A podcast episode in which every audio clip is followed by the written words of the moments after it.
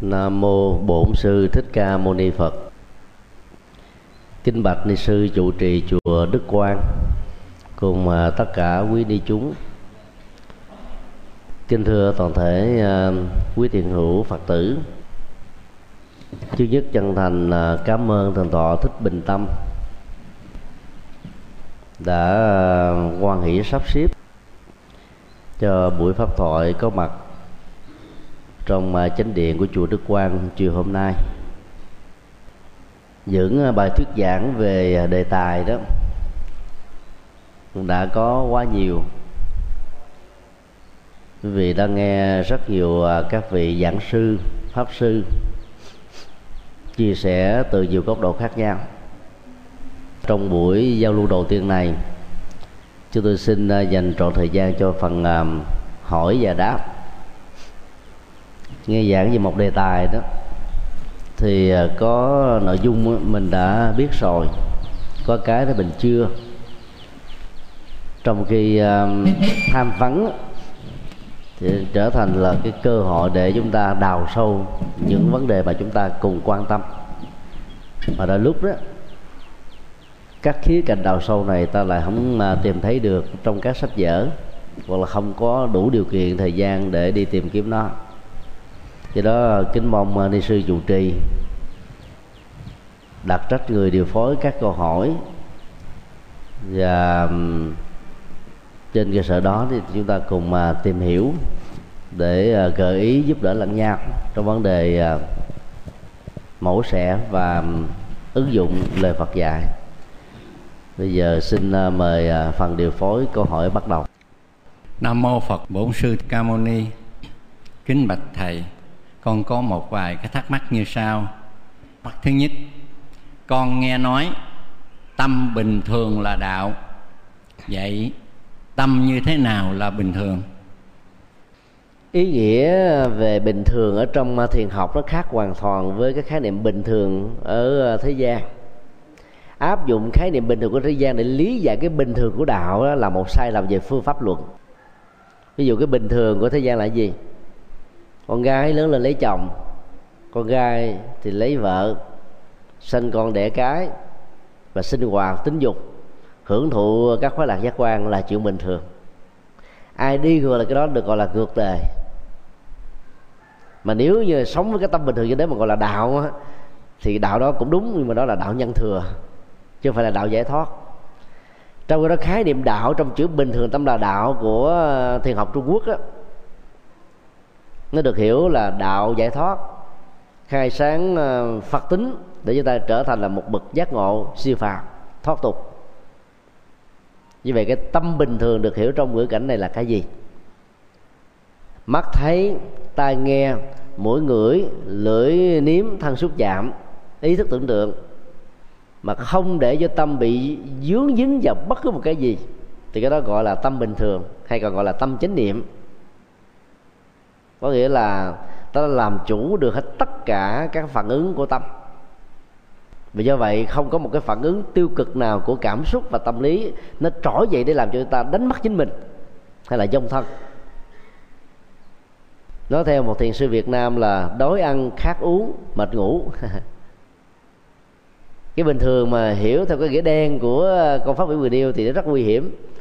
Mỗi lần đói cứ ăn giống như chị em phụ nữ, ngày ăn đến vài chục lần, ăn vặt á thì vì có nhu cầu như là một cái uh, thói quen. Cái đó không phải là tâm bình thường mới là là tâm ăn nhiều quá cái mức bình thường. Khát uống mỗi người uống à, theo đề nghị bác sĩ là khoảng hai lít rưỡi nước mỗi ngày. Mà có người uống là hai chục lít hay là uống hai ly nước thì không bình thường. Chừng nào khát mới uống bác sĩ khuyên chúng ta là không khát cũng muốn nếu ta muốn có sức khỏe. Như vậy ta sống đúng với cái quy luật thì ta gọi là ta đang sống với sự bình thường mệt ngủ. Chứ đừng có làm lao lực quá mức. Khi mà cái sức ờ, chịu đựng nó không ờ, còn nữa, lên ngồi tụng kinh cứ ngủ gật. Là bởi vì mấy ngày trưa ta mất ngủ hay là làm việc nhiều quá, cho nên xin phép thầy trụ trì, cho phép mình nghỉ ngơi. Thì đức phật vẫn cho phép như thế mà. Là mệt ngủ như thế không phải là hưởng thụ. Đối ăn khát uống không phải là hưởng thụ, mà là những nhu cầu cần thiết nhưng tâm chúng ta không bị dướng dính ở trong chủ nghĩa hưởng thụ này ăn không ờ, đặt nặng vấn đề khẩu vị. Uống không đặt vấn đề ngon dở. Ngủ không phải là để mập béo mà chỉ để có một cái cơ thể khỏe mạnh bình thường để ta làm những chuyện phi thường thì gọi là tâm bình thường. Các thanh trầm vinh dục thành công thất bại lên do xuống chó nó diễn ra hàng ngày hàng giờ như là những cái cung đàn. Đến lúc làm cho mình lên đến tuyệt đỉnh của hạnh phúc. Đến lúc nó, nó đẩy mình xuống cả vực thẳm của khổ đau mà tâm ta vẫn thản nhiên như không có chuyện gì xảy ra. Thì gọi là tâm bình thường. Ta đang sống với cái đạo gọi là vô sở trụ vô sở chấp và đạo đó là đạo giải thoát. Cuộc khủng hoảng tài chính toàn cầu diễn ra từ uh, giữa tháng uh, 6 2007 kết thúc vào à, tháng giêng năm 2009 18 tháng đó đã làm biết bao nhiêu người trao đảo từ tử mà chết. Bởi vì trở thành trắng tay bao nhiêu năm dành dụm các con các cụm, bây giờ không còn gì hết. Vì nghĩ là mình bất bình thường, hoàn cảnh mình không còn thường như trước đây nữa, cho nên nhiều người kháng cự lại cái sự đổi thay vô thường đó không đổi mà chết. Hoặc là điên cuồng, tâm thần, hay là mượn rượu giải sầu, lao vào những cái chút ăn chơi, vân vân. Bế tắc lại càng thêm nhiều bế tắc khác. Còn người hiểu đạo hiểu vô thường, nó có thể diễn ra bất cứ lúc nào. Cho nên giàu đó rồi nghèo đó. Có đó rồi mất đó. Họ thấy rất rõ rằng các cái tài sản sở hữu nó không phải là của mình một cách vĩnh hằng. Do mình khôn ngoan, biết cách hợp luật pháp và hợp với cái quy luật cung cầu của ờ, kinh tế tự do thị trường, mà ta trở thành một người giàu sang. Như vậy cái số tài sản đó là tạm thời thôi. Đó là ta đang hiểu được vô ngã là vô ngã sở hữu. Cho nên ta không bị khổ đau khi những cái này mất đi. Giàu muốn hay không muốn cho đó ta đang sống với cái tâm bình thường, trong mọi biến cố khác thường của cuộc đời. Nhiều chị em phụ nữ khi chồng à, ngoại tình hay là phụ bạc, trở nên điên dại, tại vì mình sống bất bình thường. Còn bây giờ ổng phụ tình phụ bạc nó vẫy tay chào với các bụi. Thấy ổng như là 36 thể trượt thôi. Có gì đâu mà buồn, đi càng sớm càng tốt. Ai hốt cái ông chồng à, bạc bèo đó về thế cho mình thì mình cảm ơn cúng nãy chuối, cúng ông địa đưa tiễn đi, thì có người khác gánh vác dùm cho mình. Như vậy mình đang sống với cái tâm bình thường. Không có gì phải bằng tâm á có người mà ta chung thủy, đàng hoàng, đứng đắn ta ở với mình thì mới có nghĩa chứ.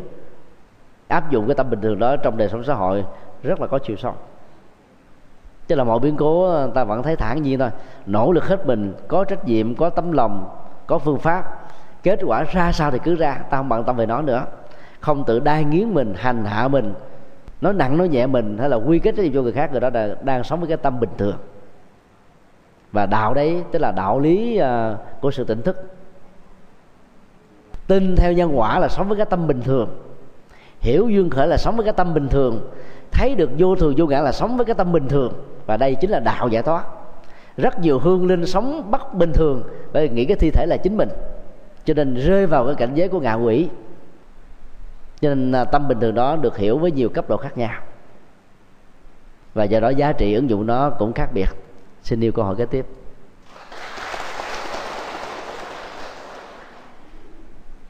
Nam mô bổn sư thích ca mâu ni phật, kính bạch đại đức.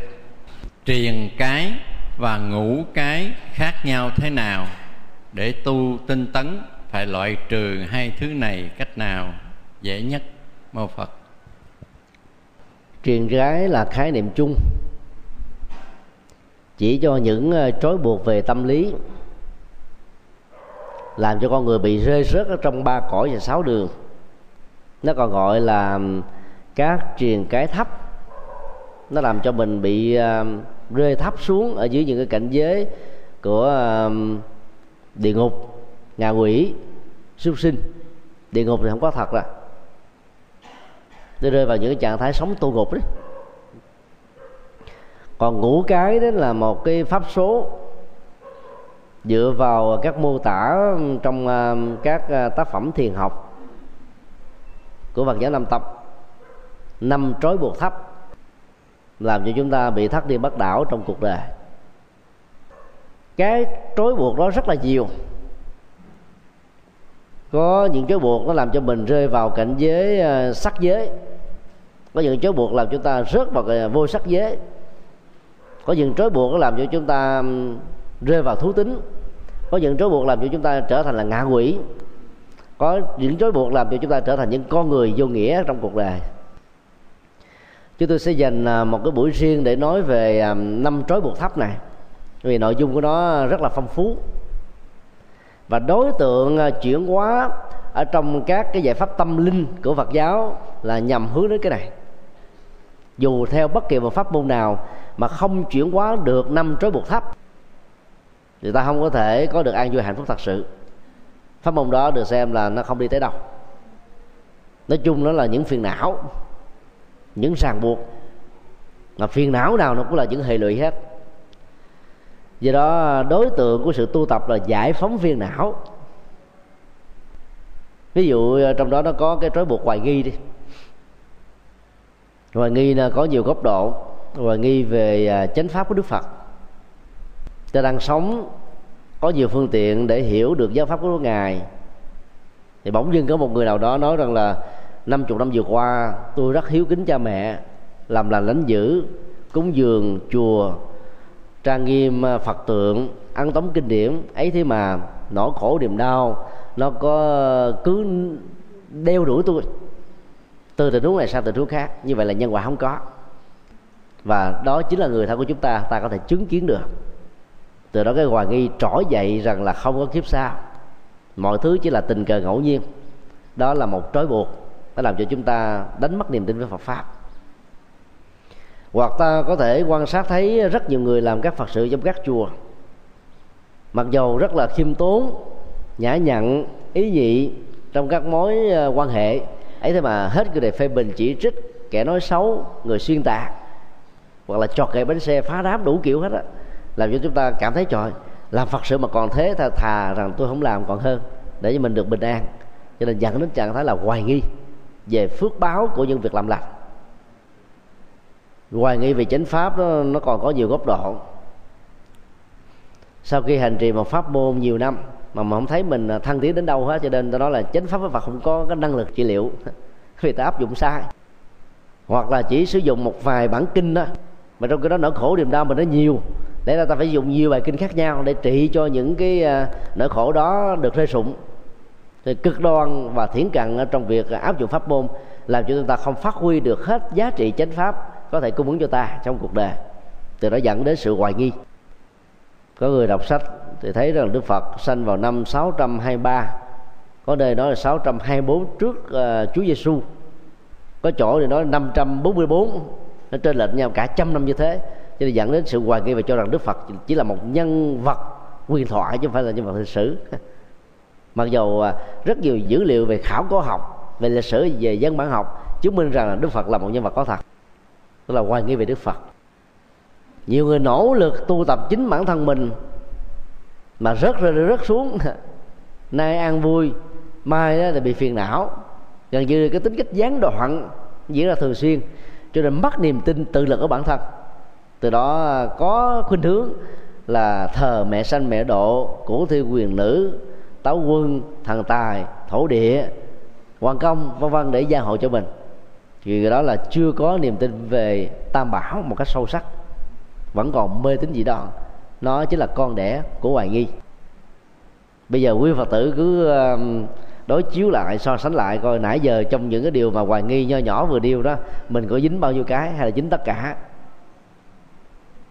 Nếu ai còn dính cái nào thì cái trói buộc hoài nghi này vẫn là cái mối đe dọa hạnh phúc của chúng ta. Do đó tu tập theo Phật pháp đó, ta phải có cái niềm tin tuyệt đối về nhân quả có niềm tin tuyệt đối về sự tự lực của bản thân mình. Có niềm tin à, tuyệt đối về năng lực, trị liệu của chánh pháp. Có niềm tin tuyệt đối rằng đức phật là bậc à, đại đạo sư. Mà tuệ giác của ngài là một đỉnh cao nhất mà chúng ta cần phải học hỏi để vượt qua. Thì ai có được những niềm tin như thế, và đặc biệt là niềm tin với pháp môn mình đang hành trì, sẽ giải phóng được cái niềm nghi hoặc hay là hoài nghi. Và cái biểu hiện của cái người không còn hoài nghi nữa là gì?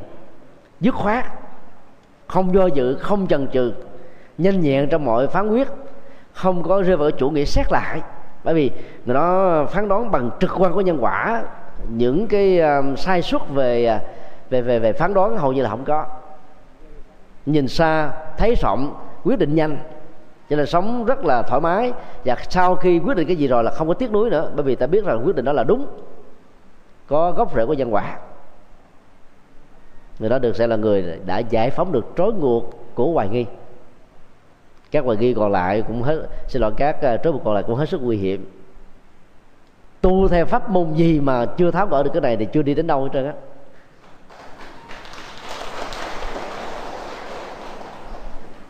Đó là nội dung ờ, của truyền cái. Và chúng tôi xin dành là một buổi khác để nói rộng về bốn thứ còn lại. Xin yêu câu hỏi kế tiếp nam mô bổn sư thích ca mâu ni phật. Kính bạch đại đức. Thập nhị nhân duyên vận hành như thế nào? Con đọc sách mãi nhưng chỉ hiểu đại khái không được minh bạch. Kính xin thầy chỉ dẫn cho rõ ràng và thực tế hơn mô phật.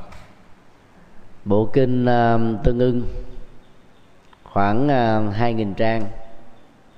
Nội dung của nó chủ yếu là phân tích về 12 nhân duyên và học thuyết duyên khởi nói chung. Do đó, giải thích trong vòng đôi ba phút thì không thể nào hết được. Chúng tôi xin ờ, chia sẻ một góc độ nhỏ trong kinh tương ưng nói về à, cái cách quán chiếu hành trì của 12 nhân duyên. Trên công thức của tứ diệu đế, tứ diệu đế gồm có bốn sự thật. Thứ nhất là bế tắc hay là khổ đau. Thứ hai là nguyên nhân bế tắc và khổ đau thứ ba là hạnh phúc thoát khỏi khổ đau và thứ tư là con đường dẫn đến sự giải thoát đó. Nếu ta áp dụng ờ, công thức này cho cái sự vận hành của từng chi phần trong 12 nhân duyên đó, ta không để cho vô minh và các hành động tham ái nó dẫn dắt mình ở trong sanh tử và luân hồi. Vô minh, hành, thức, danh sắc, lục nhập là một tiến trình từ quá khứ cho đến đời sống hiện tại ảnh hưởng chi phối đến vấn đề à, à, tổ hợp tâm vật lý của con người. Do vậy vô minh mà cái sự vận hành à, của chúng sinh ở trong ba cõi sáu đường nó có mặt. Và hành đó là những cái hành động của tâm duy trì tiếp nối trong tiến trình của sanh tử dầu tái sanh liền hay là bị dướng ở trong cảnh giới của ngạ quỷ. Nó đều à, không phải là một sự kết thúc chết rồi là hết. Cho nên khi à, à, đậu thai ở trong một bào thai với hình thức là một cái phôi thai. Thì thức đã bắt đầu có mặt từ ngay cái giờ phút mà cái chết này vừa được tái sinh. Ở một nơi khác thì cha mẹ có nghiệp cảm tương thích đó, đang có, có quan hệ giới tính trong cái ngày mà người mẹ có thể được thọ thai.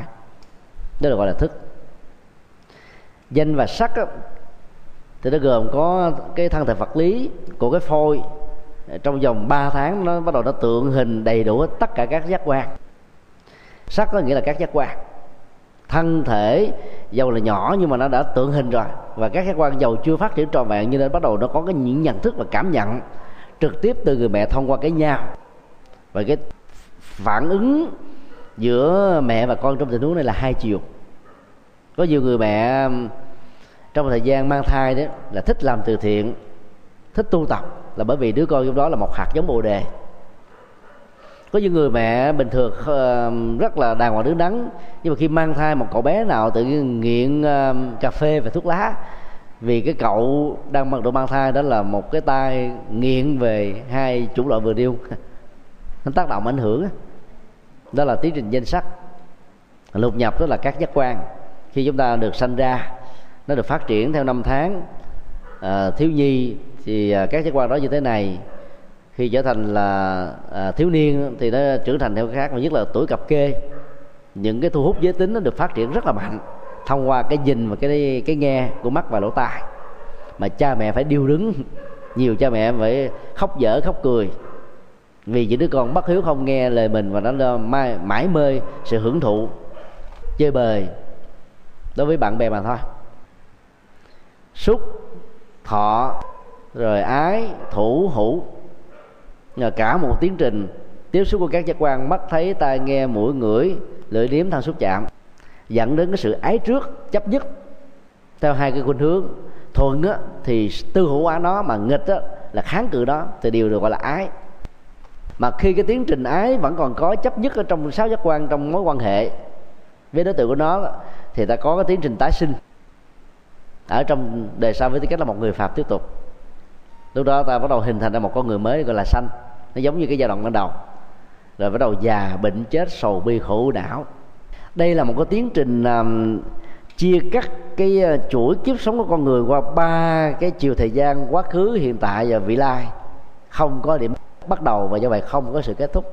Cho nên ta gọi là một cái chuỗi mắt xích gồm có 12 khoen 12 nhân duyên. Đưa vô minh lên làm đầu không có nghĩa là vô minh là cái đầu não của tất cả sự sống mà là một cái mấu chốt ừ, ta tạm à, mổ xẻ cái hệ quy chiếu ở cái đời quá khứ gần đây nhất là vì thế ta truy nguyên về quá khứ vô cùng tặng và ta truy ra cái tương lai không có hạn định nữa. Ta thấy cái tiến trình sanh tử của chúng sinh diễn ra là như vậy. Như vậy mấu chốt của sự rơi rớt trong ba cõi và sáu đường là gì? Là vô minh, tham ái, chấp trước, phiền não, nghiệp chướng, trần lao và ai đi ngược lại cái đó bằng ờ, sự chuyển hóa thông qua các pháp môn á, thì trở thành là một thánh nhân. Dự vào dòng thánh tức là đi ngược lại với cuộc đời. Do đó toàn bộ thế giới quan và nhân sinh quan trong tiến trình tu tập của hành giả là nằm qua 12 nhân duyên này. Chặt được một mắt sức nào ta cũng kết thúc được cái tiến trình của tái sinh. Nếu ta không còn chấp trước nữa không còn chấp thủ hoặc là không còn ấy trước nữa thì đời sống này là sự cuối cùng. Các bậc thánh đó, đã làm được việc đó. Còn chúng ta là đang nỗ lực làm mà nhất là người tại gia thì không thể làm được. Người tại gia vẫn còn đời sống ăn ái vợ chồng. Cho nên không cần phải chấm dứt sanh tử thông qua tu 12 nhân duyên. Người à, tại gia chỉ cần tu à, phá chấp về sự à, thủ trước mọi thứ rồi để đời sống hạnh phúc đó, nó được cao thượng hơn nhiều hơn ở mức độ tương đối. Chứ không cần phải giải thoát sanh tử nếu ta thấy nhu cầu giải thoát sinh tử là lớn đó, thì ta phát nguyện trở thành người xuất gia. Còn với tư cách là tại gia, ta không cần tu 12 nhân duyên. Vì tu 12 nhân duyên là mình buông đời sống vợ chồng. Nếu có hai vợ chồng cùng muốn như thế thì tốt. Còn một người muốn, một người không á, người tu kia thì được hạnh phúc, cho riêng mình, người còn lại thì nằm chờ queo. Bế tắc về đời sống vợ chồng sẽ bắt đầu phát sinh. Cho nên 12 nhân duyên là pháp tu để giải thoát luân hồi và đây là khám phá vô cùng đặc sắc của Đức Phật. Sau tứ diệu đế. Áp dụng tứ diệu đế trong vấn đề quán chiếu này thì thấy là cái vô minh nó cũng có bốn cái. Thực tại của vô minh đó là khổ đau.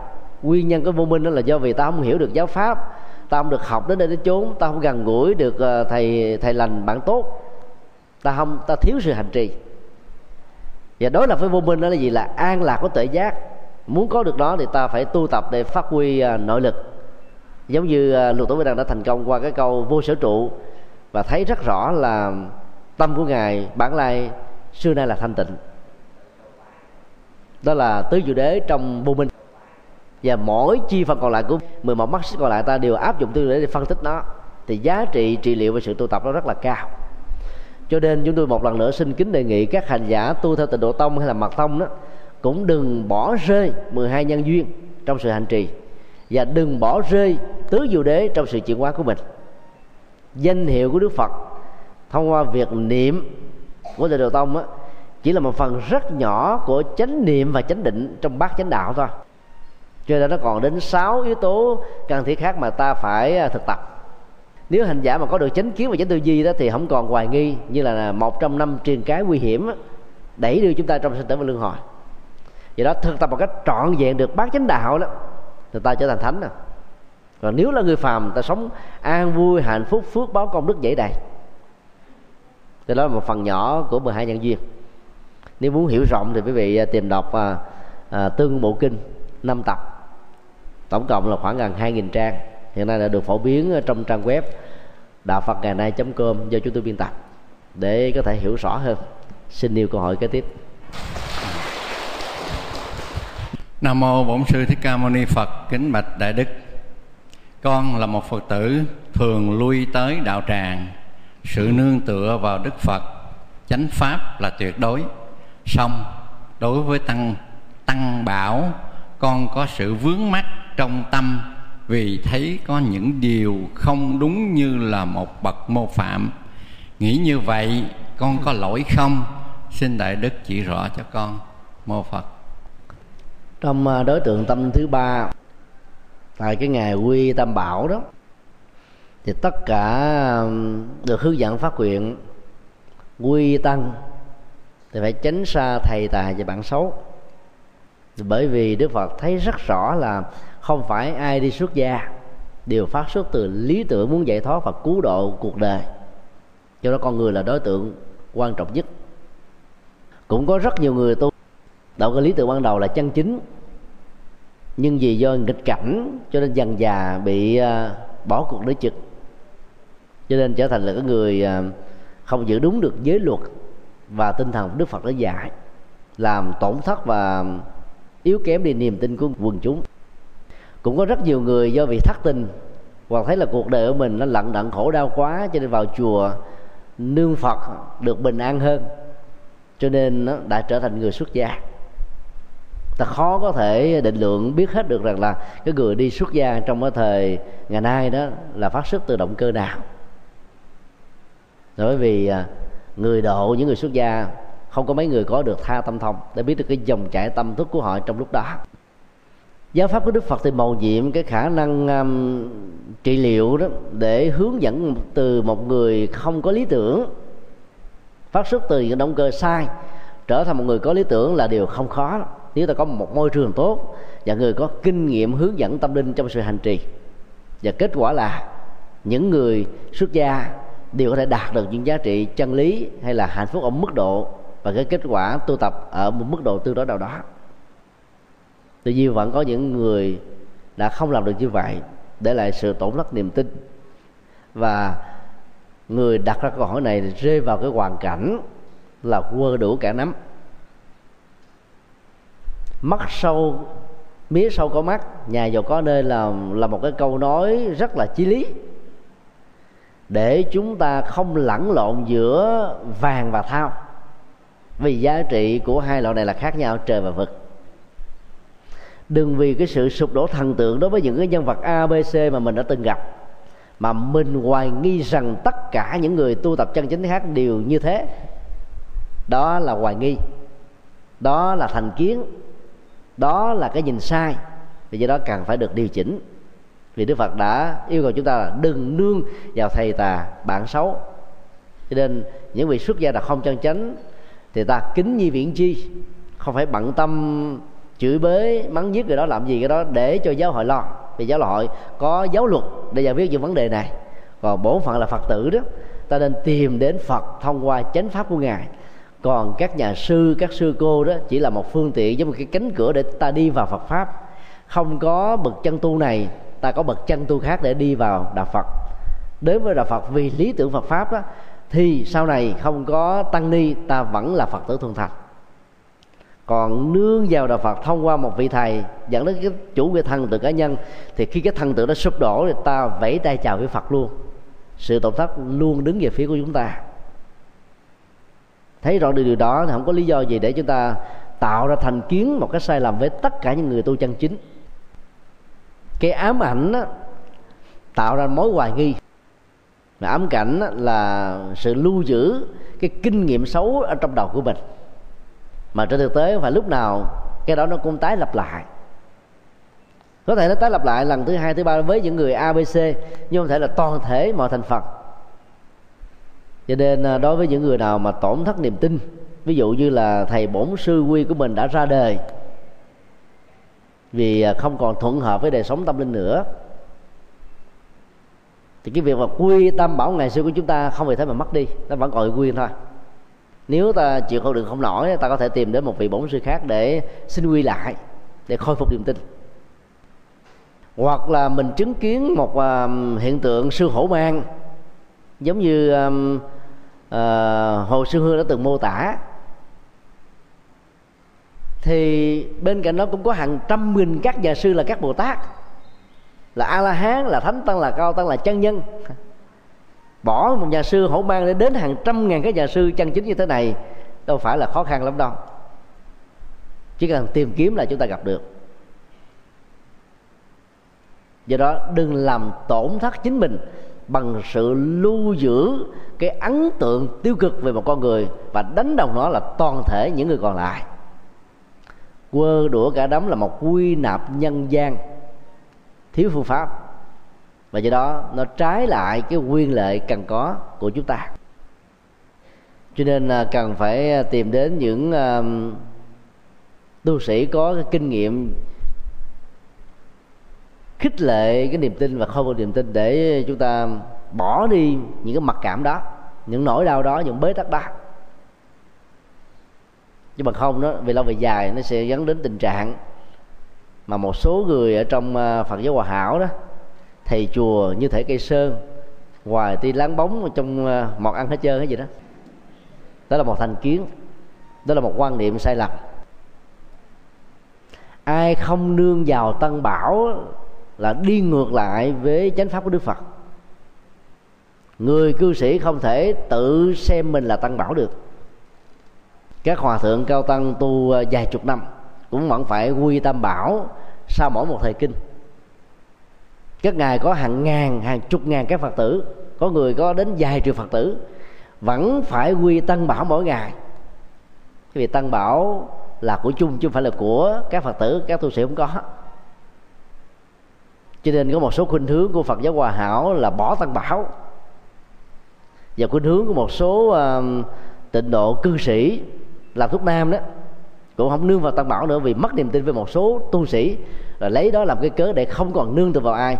Rồi ngay lúc đó cái tôi ngã mạng công cao sẽ trỗi dậy thì cái con đường tu tập tâm linh chúng ta bị trở ngại vô cùng vì trọng tâm của sự tu niệm Phật đó là chuyển hóa cái tôi. Nương vào tăng bảo để cái tôi chúng ta không có nhiều từ nhiều trở thành ít từ ít trở thành không. Và lúc đó ta trở thành thánh. Các tu sĩ chúng tôi cũng phải nương tăng bảo trong sự hành trì. Không có lý do gì mà người tại gia lại bỏ đi tăng bảo. Một phần khá quan trọng cho đời sống tâm linh của chúng ta. Đến nghe pháp ở một vị tu sĩ là ta đang tin tưởng tăng bảo. Cúng dường phát tâm là ta đang nương vào tăng bảo. Học hỏi giáo lý ta là đã nương vào tăng bảo. Quy y vào những cái ngày mà chùa tổ chức là ta đang nương tựa vào tăng bảo cho nên phải lấy tăng bảo làm một đối tượng để nương tựa tâm linh, giá trị, hỗ trợ cho đời sống tu tập chúng ta rất tốt Nam mô Bổn sư Thích Ca Mâu Ni Phật. Kính bạch đại đức. Trong kinh Pháp Bảo Đàn, khi ngộ được bản tánh thì tổ Huệ năng có nói, không ngờ tự tánh hay sanh muôn pháp xin đại đức quan hỷ giải thích dùm cho chúng con mô phật việc chứng ngộ của ờ, tổ ờ, huệ năng đó được hiểu như là một sự trở về nguồn tâm linh. Mà trên thực tế đó, rất nhiều người trong chúng ta, với tư cách là phạm phu đó, đã xem thường cái năng lực tội giác lớn nhất là phật tính vốn có ở mình. Cho nên rong rủi đây đó mà không biết quay trở về với nó. Nên cuối cùng ta chỉ đạt được cái phần à, rất là phụ dây bờ rễ má của tín ngưỡng thôi. Còn chiều sâu tâm linh đó là tuệ giác giác ngộ đó. Hầu như là chúng ta chưa sờ mỏ nó đến được. Nào ngờ tự tánh xưa nay thanh tịnh nào ngờ tự tánh à, vốn sanh muôn pháp đó, là hai câu à, nó bày tỏ vừa là một cái nỗi hăng quan vui mừng tột độ về cái việc trở về với chân tâm thần trú và thể tánh tân minh mà trước đây do vì hoài nghi tổ huệ năng và rất nhiều người trong chúng ta nghĩ rằng là mình không có cơ hội để có được nó cái sự ngạc nhiên cùng tột này để làm cho chúng ta phải suy nghĩ lại để quay trở về. Theo thiền tông á, thì à, việc chứng đắc á, không phải là cái mới được mà là quay trở về với chân tâm thôi với một ảnh dụ như thế này. Ánh sáng của mặt trời sánh ví cho chân tâm thường trú đó nó có mặt lẫn ngày và đêm. Nhưng vì do cái góc độ quan học và thời gian sự quan sát đó mà là lúc đó, ta có cảm giác rằng là ánh sáng mặt trời đã lặn tắt 12 giờ về ban đêm. Trong ban ngày đó ánh sáng vẫn ờ, chiếu soi khắp mọi nơi. Nhưng mà những buổi do mây che phủ bên dưới là người ta có cảm giác ngộ nhận rằng là ánh sáng ngày hôm nay không có chương tâm thường chú khi trải qua những cái cuộc sinh tử khi làm người khi làm trời khi làm atula khi làm à, súc sinh khi làm ngạ quỷ. Tuệ giác à, tức là phật tính một con người vẫn còn ủy quyệt do hoài nghi do mặc cảm do tự ti. Chúng ta chưa đủ bản lĩnh để khai thác nó. Như vậy um, giác ngộ chỉ là sự quay trở về giống như ta nỗ lực để um, làm cho mây tan đi hết thì ánh sáng bắt đầu được chiếu soi rồi quay trở về có nghĩa là không phải ta mới được. Cho nên nào ngờ tự tánh xưa nay thanh tịnh là vậy đó. Nó giống như cái gương có chức năng là soi sáng. Người ta để năm bảy tháng hoặc là vài ba năm mà không có lau chùi nữa, cái lớp bụi nó phủ che lên toàn bộ. Bây giờ ta lau ánh sáng nó xuất hiện thôi như vậy ánh sáng không phải là mới có. Cái tính năng soi gương không phải là mới có mà nó có sẵn trong chiếc gương rồi bây giờ ta phát hiện và trở về với cái giá trị sử dụng của nó mà thôi trong ờ, Phật giáo Nam Tông, đặc biệt là kinh ờ, Tương Ngưng đó, Đức Phật dùng một cái ánh dụ khác, có nội dung tương tự. Như một tòa lâu đài trong rừng quan du. Nhiều thế kỷ, các cây cổ thụ và những cái dây tùm gửi đã phủ che, làm cho rất nhiều người đi vào trong rừng mà không phát hiện ra cái giá trị của tòa lâu đài. Đức phật là người tìm thấy nó đầu tiên. Và ngài đã nỗ lực phát thảo ra một cái con đường chặt phá hết tất cả những cái dây chùm gửi, làm án cái tầm nhìn của chúng ta từ xa, vẽ lệ cái sơ đồ, những cái bước đi để tạo tính an toàn cho tất cả những du khách có mặt được ở trong tòa lâu đài, để thấy được các giá trị báo vật ở trong tòa lâu đài đó. Cho nên ngài không phải là tác giả của tòa lâu đài, hay là cái khác, ngài không phải là tác giả của chân lý, mà ngài chỉ là cái người phát hiện ra chân lý thôi. Các đức phật quá khứ cũng thế, hiện tại cũng thế và tương lai cũng vậy do đó, đức phật à, chỉ xác nhận rằng là ngài chỉ là người chỉ đường thôi, chứ ngài không phải là là tác giả của chân lý. Do đó, ngài đã phát biểu trong kinh viên giác 49 năm thuyết pháp ta chưa từng nói một lời nào. Ngài không muốn giữ tác quyền chân lý về phía mình, vì à, đạo phật dạy vô ngã mà. Chân lý là của chung. Ngài chỉ là người khám phá đầu tiên để cho người khác có được cái quyền hưởng được những cái giá trị khám phá đó, chứ không phải là ngài chạy tội hay là trốn trách nhiệm về cái tính liên đế về những gì mà ngài đã phát biểu. Thông qua cái câu nói là ngài chưa từng nói một lời nào. Nếu so sánh hai nội dung này thì ta thấy là việc trở về với chân ờ, tâm thường trú và việc mà phát hiện ra cái tòa nhà lâu đài của chân tâm thường trú đó, nó đòi hỏi đến cái tính quy luật. Mà sự tu tập hành trì để chuyển hóa phiền não, trong đó gồm có năm trường cái, năm chối buộc thấp đó, là một yêu cầu không thể thiếu rũ bỏ hết tất cả các phiền muộn này.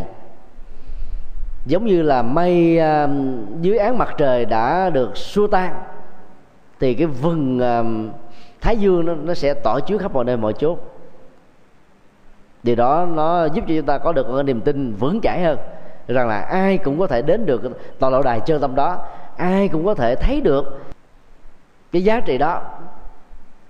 Và nó có khả năng sanh mưu pháp đây là cái pháp lành dạng thì công đức những nội dung tích cực. Giá trị cao siêu chứ đừng hiểu theo cái cái đen là mọi sự hiện tượng bao gồm thế giới vật lý. Vấn đề còn lại là lau chùi cho nó được phát sinh thôi. Tự tánh vốn thanh tịnh không có nghĩa là không cần đến những nỗ lực lau chùi. Giống như cái gương đó cần phải có cái nỗ lực à, uh, chui bụi đó thì gương mới được sáng. Mà cái à, động tác chùi được uh, lục tối đang sử dụng là cái gì? Nó liên hệ đến cái câu kinh mà lần đầu tiên ngài được nghe từ một vị cư sĩ đi về từ chùa Hoàng Mai. Ưng vô sở trụ nhi sanh kỳ tâm. Cho là đừng để cho tâm của mình bị dướng vào sắc thanh hương vị xuất phát không mà dướng vào các đối tượng uh, trần cảnh của nó. Không trụ dính vào bất cứ một cái gì trên cuộc đời. Nỗ được làm vạn thì công đức nhưng không bị dướng vào chủ nghĩa thành quả. Đi trong cuộc đời với nhiều nỗi khổ niềm đau nhưng không để nỗi khổ niềm đau dướng bận mình. Thì hành giả như thế được gọi là đang sống buông xả hay là an trụ tâm một cách đúng đắn. Thì nhờ sự an trụ tâm một cách đúng đắn đó cho nên ngài thấy rất rõ là bản tánh này vốn thanh tịnh nó bị trần cấu làm uh, dơ dái nó đâu. Cho nên nó có khả năng sinh ra muôn pháp lành và cái giá trị pháp môn cũng từ đó mà được lưu xuất. Dầu à, luật tôi đang là một người thất học không đọc được ngay cả 214 bộ thủ nó giống như chữ cái của tiếng Việt. Ấy thế mà bất cứ một câu hỏi gì ngài đều trả lời một cách lão thông vì ngài đã đạt được trình độ là tâm thông và thuyết thông. Do trở về với cái chân tâm thường chúng vốn thanh tịnh từ xưa đến giờ. Cho nên uh, vay mượn và nương vào các pháp môn hành trì là, là để ta đạt được cái đó nên tránh hiểu một cách à, sai lầm rằng là trở về với chư tâm thường trú nghĩa là ta quy phật với chính mình không cần phải đi chùa nữa. Không nương vào các phật nữa không nương vào giáo pháp nữa không nương vào à, tăng sĩ chân chính nữa. Ba quan tâm linh này ngay cả các bậc xuất gia như là các hòa thượng tu 100 năm các ni trưởng tu 100 năm cũng phải nương thôi. Tại vì đó là tấm bản đồ để Phật đã để lại. Và có tấm bản đồ ta đi không sao bị lạc. Chương tâm thường trú thì có sẵn mà không có tấm bản đồ thì không biết cái kho tàng báu vật nó nằm ở đâu. Và dĩ nhiên chúng ta đi tìm hoài mà không gặp. Thì đó là một vài nội dung căn bản. À, xin yêu câu hỏi kế tiếp. Nam mô bổn sư thích ca mâu ni. Kính thưa đại đức con nợ trần chưa thể xuất gia được. Nay con nguyện quy y nhất tâm theo pháp môn uh, thiền tịnh song tu xin đại đức cho con một lời chỉ dạy để con nhất tâm tu học. Một phật. Thiền tịnh song tu không vẫn chưa đủ. Vì đó là hai dưỡng chất rồi trong uh, kinh điển của phật thì có rất nhiều bài. Đức Phật hướng dẫn chúng ta rất nhiều kỹ năng để chuyển hóa lòng tham. Một số bài khác là chuyển hóa lòng sân. Một số là chuyển hóa lòng si nếu thực tập thiền đúng với uh, tứ niệm xứ hay là 16 pháp quán niệm hơi thở thì tham sân si sẽ được rơi rụng vào cái nghi hoặc đó như là một trong những cái trói buộc thấp đó sẽ được chuyển hóa. Thì ta cũng có thể đến được đích điểm của hạnh phúc và an vui. Và nếu ta tu ờ, pháp môn niệm phật dưới hình thức là nhất tâm bất loạn gieo phước báo nhiều căn lành nhiều nhân duyên tốt nhiều quán tưởng ờ, chánh niệm nhiều thì ta cũng thể làm cho các phiền não bị rơi rụng ta cũng đạt được sự an vui và hạnh phúc. Nhưng nếu ta cùng phối hợp với các bản kinh khác nữa, ngoài các bản kinh của thiền tông và tự độ tông, thì giá trị trị liệu và chuyển hóa tâm thức sẽ diễn ra mức độ cao hơn. Biết nhiều thứ vẫn tốt hơn là biết ít. Ví dụ để trị chứng bệnh cảm đi. Quý vị ờ, có thể sử dụng ờ, phương pháp của ờ, tây y. Uống paracetamol là paradol hay là tetanol một vài viên C hỗ trợ, vân vân. Hoặc là amiplu cũng có thể giúp chúng ta hết được cảm cúm. Hoặc là nhiều cái à, thuốc khác. Nhưng ở trong đông y cũng có à, những bài thuốc rất hiệu nghiệm để trị chứng bệnh này. Và do đó giá trị trị liệu của nó cũng rất là cao. Như vậy à, nếu ta biết tăng cường sức khỏe bên cạnh cái việc trị liệu, hoặc là áp dụng luôn cả hai phương pháp giữa đông y và tây y thông qua sự chăm cứu hỗ trợ hoặc là điểm nguyệt thì cái kết quả trị liệu nó sẽ nhanh chóng hơn nhiều. Thì tương tự đối với những hành giả thực tập hai pháp môn cùng một lúc đó, thì kết quả nó đạt được sẽ ờ, nhanh hơn nếu ta làm đúng mà không rơi vào lòng tham. Nói một cái khác là chúng tôi kính đề nghị là ngoài ờ, pháp môn hành trì mà mình theo đuổi đó ta nên ờ, tìm hiểu thêm những pháp môn khác cái nào hay ta có thể ờ, học được hết áp dụng được hết. Vì đức phật ngày xưa không thuyết giảng pháp môn. Mà ngài nói đó rất nhiều bản kinh. Đối tượng căn cơ nào đang thiếu cái gì là ngài chu cấp cho cái đó. Chứ nào có rồi đó thì, thì ngài ít giảng hơn giảng cái khác. Và không có pháp môn nào của ngài dạy mà thoát khỏi tứ diệu đế hay gọn hơn là bát chánh đạo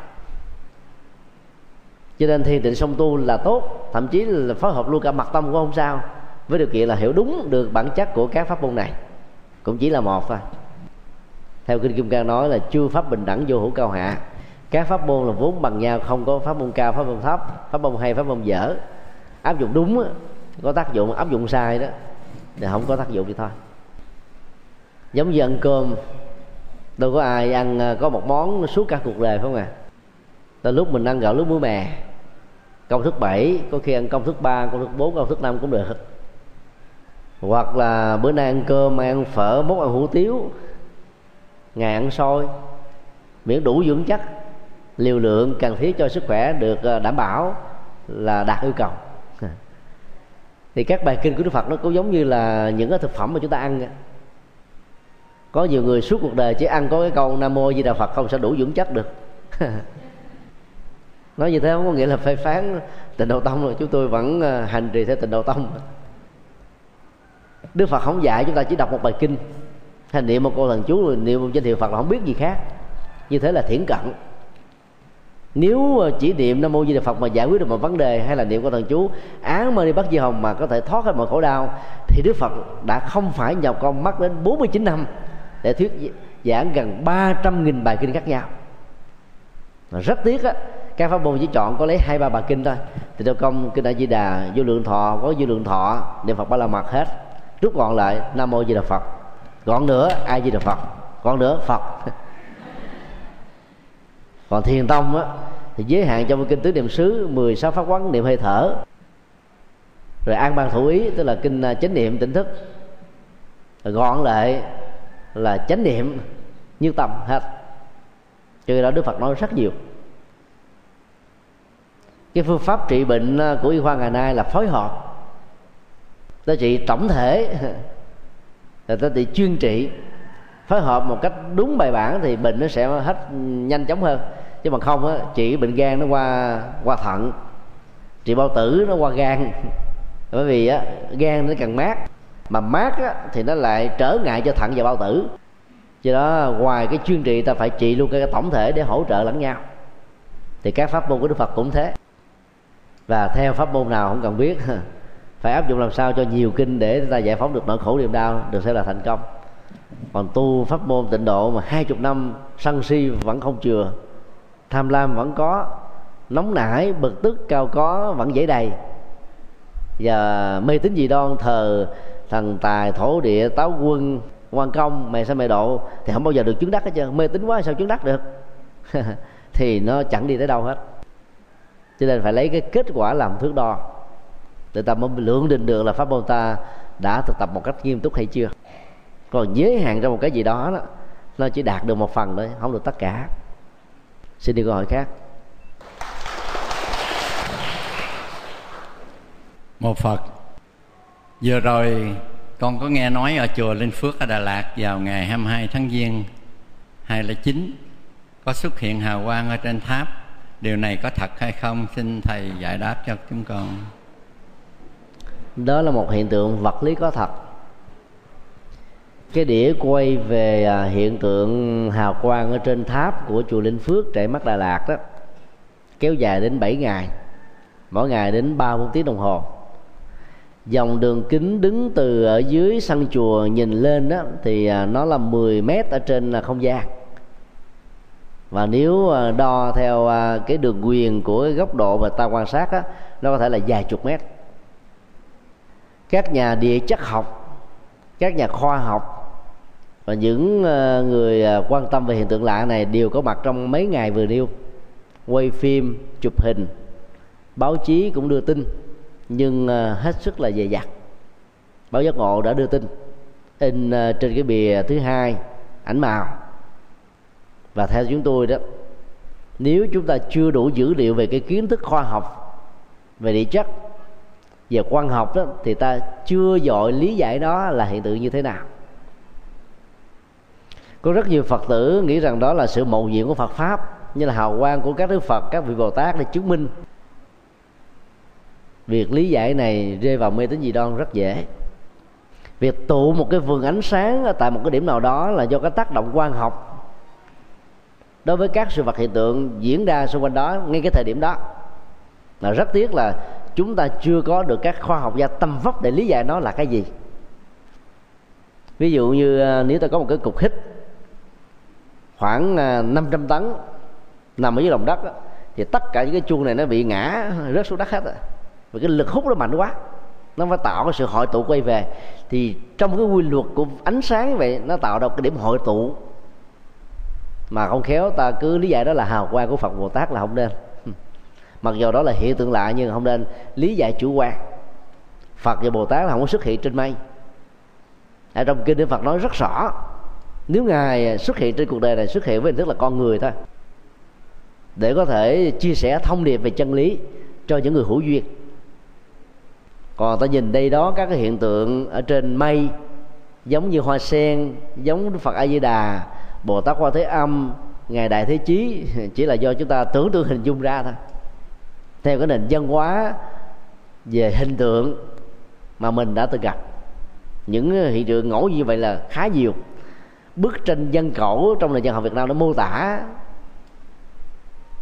mà ta không thể là phủ định được. Ví dụ như um, trên mặt trăng làm gì có uh, chú cuội cây đa. Nhưng mà vào những ngày rằm trời sáng đó có người nhìn thấy đó là có chú cuội và nói như thế thôi cái sự ngẫu hợp như thế không có gì để chúng ta thấy là có con người thật có cây đa trên đó chứ. Cây đa mà mà ta vừa nhìn thấy được ở dưới đây thì có lẽ cái đường kính và cái đường hoành của nó sẽ bằng khoảng uh, vài trăm cây số. Tại vì cái khoảng cách giữa ta và cái mặt trăng rất lớn. Làm gì có cây nào có đường hoành vài trăm cây số. Nhưng mà người ta vẫn cứ nói như thế như là một thói quen do vì cái kiến thức khoa học vào thời điểm đó quá ít, chưa đủ sức để lý giải nó. Cho nên không có gì để lấy làm mừng khi có những cái hiện tượng quan học tạo ra mây với màu sắc giống như hoa sen hay là hình phật. Vì phật mà có xuất hiện như thế cũng chẳng có lợi cho ai. Ngài có mặt trên cuộc đời thiếu pháp giảng kinh mà có nhiều người còn chưa chịu đến nghe. Có người nghe rồi chưa chịu hành trì. Có người hành trì rồi mà chưa đúng được nữa, cho nên vẫn không có kết quả. Bên cạnh hàng loạt, hàng ngàn hàng trăm các vị thánh nhân được thành đạo dưới sự hướng dẫn tâm linh của Phật, cũng có cái ông đề bà đạt đa chẳng ra ra ai chẳng giống ai. Ngỗ nghịch, ham danh, cống cao, ngã mạng, muốn thay thế Phật như thường. Cũng có nhiều ông tu sĩ tu chẳng ra gì. Cho nên gặp Phật, gần Phật mà thực tập chưa có kết quả ngồi thấy Phật trên mây, đâu có tác dụng như là hoài cái niềm tin dựa trên cơ sở của sự ngẫu nhiên. Do đó đó ta nên theo tinh thần của đức phật. Ý niệm đức phật đó là gần phật và xa phật. Ai sanh cách thời phật mấy nghìn năm, ở xa phật cả nửa vùng trái đất, mà thực tập được chân lý của phật người đó, vẫn được gọi là gần gũi phật, gặp phật. Từ miệng phật sanh ra, nói theo tinh thần của kinh pháp hoa. Cái miệng là cái cơ quan để phát ngôn chân lý. Nếu ta hành trì đúng và chứng nghiệm được chân lý của đức phật thì ta trở thành là phật tử, tức là từ chân lý phật mà phát sinh. Lào là nếu mà không tu thì cũng không phải là con phật. Con của thái tử tất đạt đa không mới là con phật. Phải chứng quả, phải giải thoát, phải ăn vui mới được gọi là con phật. Phật tử là con phật, thì phải làm sao đạt được cái chất liệu này? Chứ không phải là quan trọng quá những cái hiện tượng quan học như vừa nêu. Cái đó nó ngẫu nhiên mà có. Dĩ nhiên nó cũng là một cái hiện tượng lạ để chúng ta nghiên cứu, tham khảo. Chứ không nên xem nó là những cái biểu hiện của cái gì đó như là minh chứng cho một cái hiện tượng hay là một sự màu nhiệm? Xin yêu coi khác.